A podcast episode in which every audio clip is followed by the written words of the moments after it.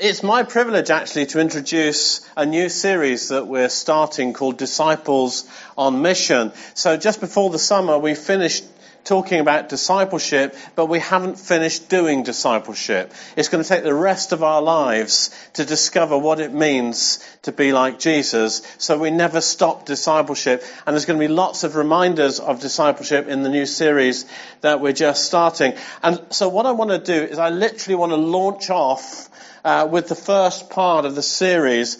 And then we are not quite sure where we're going next because I want to do a short bit of teaching. I want to tell you an amazing story and then I want to prophesy over lots of people. And we've got lots of other people who've been praying this week as well uh, to prophesy over people as well. So, are you okay with that? Does that sound like fun? A little more enthusiasm would be good. Thank you. Okay, so here we go. We're going to start this tiny section of teaching in Matthew chapter 9. And I'm really believing uh, that God is going to do a work amongst us in terms of equipping us as disciples of Jesus for mission. That's what we're going to be talking about. So we start at the end of chapter 9 because Matthew changes tack at the end of chapter 9. So we're just following what he's doing. He's just had this wonderful collection of miracle stories, uh, which we will refer back to as we go through the series a bit. And, uh, and also his sayings about discipleship and about this wonderful kingdom message, the Beatitudes. We've spent quite a bit of time on that.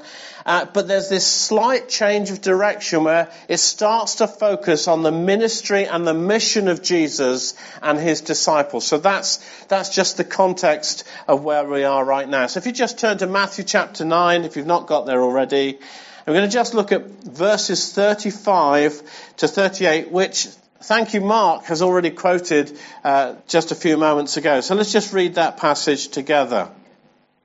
So Jesus went through all the towns and villages, teaching in their synagogues, preaching the good news of the kingdom, and healing every disease and sickness. And when he saw the crowds, he had compassion on them, because they were harassed and helpless, like sheep without a shepherd. And he said to his disciples, The harvest is plentiful, but the workers are few. Ask the Lord of the harvest, therefore, to send out workers into his harvest field. Okay, so the point that we're at now shows us what discipleship is for. Because you see, discipleship is not about a self-help program. You know, we read these self-help books. I've benefited from them over the years and they do help a little, don't they? But discipleship will help some of you with some of yourself, but that's not primarily what discipleship's about. Neither is, is it a model for self-improvement. Of course, when we do discipleship, there is self-improvement, there is progress, because Jesus does us good. Did you know? He does us good, doesn't he? But it's not just about that. Being discipled by Jesus will always lead to one place, and that is to mission the mission of Jesus. So it says here in this passage, this is the Rob Davey version, that he looked out on the crowds and he was moved by what he saw. He looked out, he saw the people, and something happened inside his heart, and he was moved by what he saw. He could see that they were harassed and helpless. The consequences of Roman occupation, no doubt, and the overbearing religious leaders. He says that they were like sheep without a shepherd, and that's what the religious leaders were meant to be. They were meant to be the shepherds of Israel, but they were like sheep uh, without a shepherd. And these religious leaders had nothing for the people. There was no leading to green pastures. There's no restoring of their souls as we see in Psalm 23. And so he turned to his disciples at this point and he said, you've got to pray. Look on this. Look at this. Lift up your eyes, he says in another passage. Lift up your eyes and see. Look. Look and see what's going on. He says there's a big harvest out there amongst these kinds of people. There's a big harvest out there amongst the people that are harassed, amongst the people that are, uh, are damaged and hurt. There's a big harvest, but there's not enough workers in the field to gather them in. And from the moment that Jesus says these words to his disciples and he lifts their eyes and he shows them what's happening amongst the people, he begins to make them responsible for the mission of with him and through them and at the same time, he begins to make them part of the solution. Pray. He says, pray. That's the first thing. He says, pray the Lord of the harvest to send out the workers. And guys, we need to pray. When we look at and we see what's happening in our world, when we look around uh, our communities, when we look around our workplaces, we need to pray. That needs to be a response in our hearts. We need to pray because, you know, there is still a great harvest in the field. I love the fact that it says it's God's field. It's not my field, it's not your field, it's God's field. It's still there. There's still a big field out there. It's still His field to gather people into. And He's got a field for us too, you know. He's got a field for you where you live, in your community, in your workplace, wherever you go. And there's a harvest that's ready to be brought in. There's no lack of people in the world who are harassed and helpless. Do you know that? So we need to pray. And you know, it's not difficult to pray. It's not difficult to pray when you look at and you see need. In, in fact, it's a kind of an instinctive response when you see trouble and difficulty. When, when you watch the news at the moment and you see the migrant crisis, we were in Italy recently, and I've got to say, my heart was broken for some of their stories and seeing some of these people. They were definitely harassed and helpless. And even America right now, you know, that whole area in the West Indies been hit by hurricane. You, you look at it and you see, and you're moved, aren't you? And it, you, you feel a groan come up to Lord God, have mercy, do something. It's not hard to pray. It's not hard to groan to the Lord of the harvest. The question is, do we see? It's actually harder to see with the eyes of Jesus. I mean, do we see the lostness of the people? It's difficult. Sometimes people seem to have it so together. Do you know what I mean? They seem, it's all working for them. It's all going fine. Do we see? Do we see that they're harassed and helpless? Or do we see the ones that God is actually leading us to, the ones He wants us to see? These people of peace, as we've talked about in the series we've just done. See, our hearts can become hardened. I've talked to people who've lived in places where there's a lot of poverty. Alison, my wife, was in Brazil working uh, amongst the favelas out there. And after a period of time, it becomes so overwhelming, you, you can't see with the same way. you, you have to kind of harden yourself. And I've spoken to doctors as well who, who deal with illnesses that are tragic and that there has to come a kind of a moderating of the compassion to cope with the role. But we mustn't allow our hearts to be hardened by those that are lost, for those that are lost. Jesus needs us, and I believe has for us. He wants us to pray, but He also wants to anoint our eyes again to see and from that place to pray. And you see, when Jesus is talking about prayer in this context, he's not asking for any ordinary kind of prayer, you know, because it's easy to pray out of a place of sympathy. I feel bad about this. This is dreadful. It's not a bad place to start, but that's not where he wants us to end up. Jesus is looking for a particular kind of prayer here as he leads his disciples. There's no sympathy. It says that Jesus was moved with compassion. And as he taught his disciples how to see, he was actually, there was something strategic going on, something prophetic going on. He was at this moment beginning to turn his disciples into workers. The disciples were being changed in their hearts, in their viewpoint, as they began to see from disciples to workers. Jesus was leading them, you see, to pray for themselves, to be the answer to their own prayers. Isn't that strange? Have you ever thought about that? I mean, I don't know if Jesus deliberately intended that when he started out or whether it came to him as they prayed together, as he said, come on, let's pray about this. Maybe it was at that point the Father whispered into his ear and said, Jesus, send them. Send them. Give them the answer to their own prayers. Make them part of the solution. And he did. That's what he did in the very next chapter. Jesus sends out the twelve. He called his twelve disciples to them in Matthew 10, 1, and he gave them authority to drive out evil spirits and to heal every disease and sickness. You see, prayer from a heart of compassion not only makes us easy to pray, it also moves us to act. You know, I, have been moved by many things, but I haven't always acted. But compassion has that dynamic about it, which is not only causes you to pray, it also causes you to act, to be part of the solution. Because you see, pray not only prayer not only moves the heart of God, it changes us. Did you know that? How often when you start to pray about something, you find that your own heart is changed. And you start to think, well, okay, I'm praying about this, but what can I do about it? What can we do about this as a community? Prayer not only appeals to God, it changes us. And we can even be part of the answer to our own prayers. How about that? That's a phenomenal thought. That you and I can be part of the answer to our own prayers. And I believe that as a church, we're at this point too. That this is the season we're going into. It's about turning disciples into workers for the kingdom. And over the next few months, uh, some of what I want to talk about. But for many, you know, even as you talk about these things, about mission and about telling people about Jesus, all kinds of concerns start to come into our minds, don't they? All sorts of little fears and the challenges. I mean, how can I do this? How can I? Have I got the time? What have I got to offer people? Actually, that's more common. Who am I? What have I got to offer people?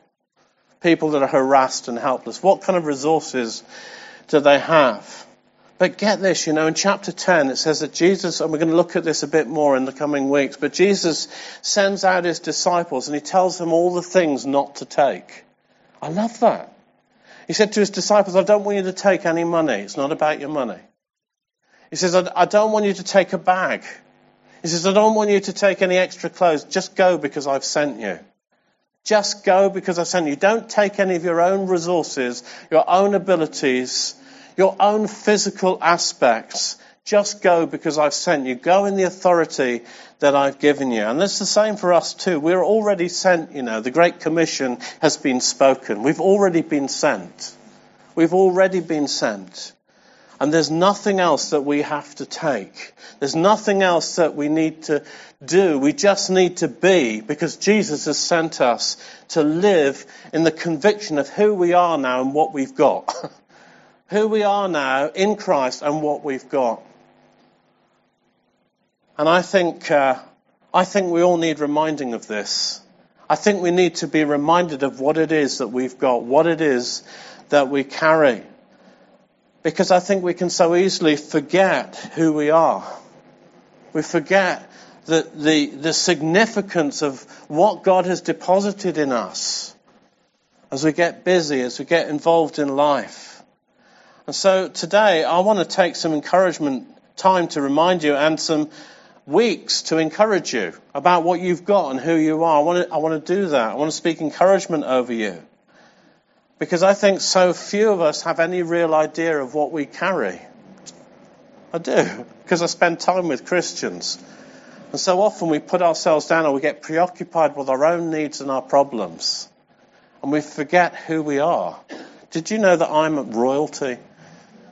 Did you know that I'm significant because Jesus loved me and died for me? Did you know that I'm powerful and that I have authority because of the power of the Holy Spirit that rests upon me? And you. Do you know who on earth you are? I think we need to remind ourselves of that. And this is where I want to get to a story because here I'm, talking from experience. I don't know who I am half the time. I don't know what I'm doing. And uh, we were on holiday in Italy. Did I say that already? and uh, in the last day of our holiday, we had a, a compelling uh, reminder of who we are. And I want to share this with you. And I'm not saying this to sort of brag about, look how amazing we are. Because actually, we were as shocked as you will be, probably. And we had no idea the effect that we were having upon the atmosphere of the swimming pool that we were sitting at one afternoon. And we were literally minding our own business when a family passed us and we noticed them because the father didn't look great. It didn't look like things were quite right. Um, he was very uh, agitated. And there's a horde of children behind them, but he just didn't look in a good place. And we were in the swimming pool because it was very hot. And, and it, it, was like within half an hour of us being there, this family had settled down. We'd settled down on the opposite side of the swimming pool. It's like they couldn't stay away from us. And you know, when you're English, you want a bit of space. All right? But this lady's half Italian and she doesn't get that. But she comes and invades our space in the swimming pool. Now, fortunately, there's one of those things in the, so that you can't get past. You know, this is our lane, you over there. But she didn't take any notice of that. So not only did she talk to us continually, she then pressed in and over, came under, got her hair wet and everything, and stood right next to me. I mean, she is in a bathing costume. I'm in my shorts, looking my best. And she's touching me. She is that close to me. She's actually touching me. I'm starting to get a bit uncomfortable. And she's just talk, talk, talk. The kids are coming around, and we see the husband is coming back, forward, back. He's going, he's looking for a bit. He's going away. He's coming back. He's curious. He doesn't know what's going on. And I then go for a little break and go for a walk around because I'm getting a bit uncomfortable because I'm English. And go back and find that she's in an even deeper conversation with Alison and the kids. And I, I just, I don't understand what's happening other than I said to Alison, I think she's a person of peace. She can't stay away from us. And literally, she'd go away and then she'd come back to us again. For some reason, make an excuse. And then she's just passing us and she says, I, I said to her, Oh, do you know if they take a card at the kiosk or do I need cash? And she said, I'll go and find out. Like this. I thought, oh my goodness, a person of peace who also serves us. We're going down the list here. You know, we've done this. So we look at each other again. Then she comes back and tells us, and then we all go up and get ice cream together, which is incredibly expensive in Italy. I've just got to say that. And um, so the conversation kind of changes. It becomes a bit more personal, and she starts to tell us that her husband, three years ago, had had a tragic, near fatal accident. He was knocked off his bike most of the bones in his body have been broken, and he's, he's got PTSD now. He, he just cannot function in a normal way. And she said, but it's a really weird thing. He, he can't stay away from you, and normally he doesn't speak to anybody. And she said to Alison, because by this time he's close to me, and talking, and saying stuff, and she said, he doesn't talk to anybody. What, what, what's going on? You know, this is really unusual. And, uh, and then we start to talk about, well, you know, so what do you do? What, what's your job? What's your, and then it comes to, what's your job? You know, I always dread that question. I try and think of clever answers, but in the end I just said, look, I'm a pastor of a church. Sorry. I didn't really say sorry. And, um, and she said, oh my goodness, that explains it. I thought, all oh, right, okay, what is it? And she said, ever since we saw peace, and she said, and I really need that peace. And then her heart, she, she just breaks her heart and pours everything out. And she says how, you know, she's not a believer at all. She's a spiritual person. She's tried everything and got her husband in to see all kinds of people. She said, but he's talking to you and he's letting you touch him and everything and all kinds of stuff. This doesn't happen. There's something about you guys. And I thought, I don't have any idea. I had no idea. I thought it was just my good looks. and the conversation then goes on to a more serious level, and we end up praying for them. This is literally at the side of the pool, three, four hours later. I mean, everything's been talked about. She said, before I came, she said, I, I don't believe, but I prayed. I said, God, please I need a miracle and I need to meet somebody who can help me. And she said, You've helped me. You have helped me this afternoon. Thank you. And we ended up praying with them.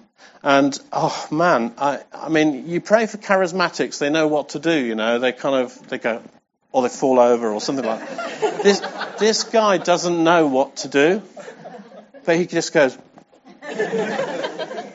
the peace of God just comes on him in a phenomenal way. It's like he gets clothed with peace.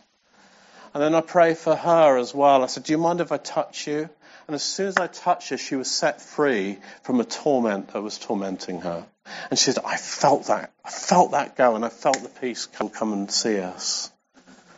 But as I've been trying to prepare to launch off this series on mission this week, the Holy Spirit has compelled me not to preach much, but to tell this story because I believe that it's a prophetic story for us as a family, but also for us as a family. I think this is something that God wants us to know as a family, as Jubilee family, that you carry something. That you've got something that is amazing and that it's attractive to people. It's like we were magnets to these people. Magnets. And I don't think that's just us.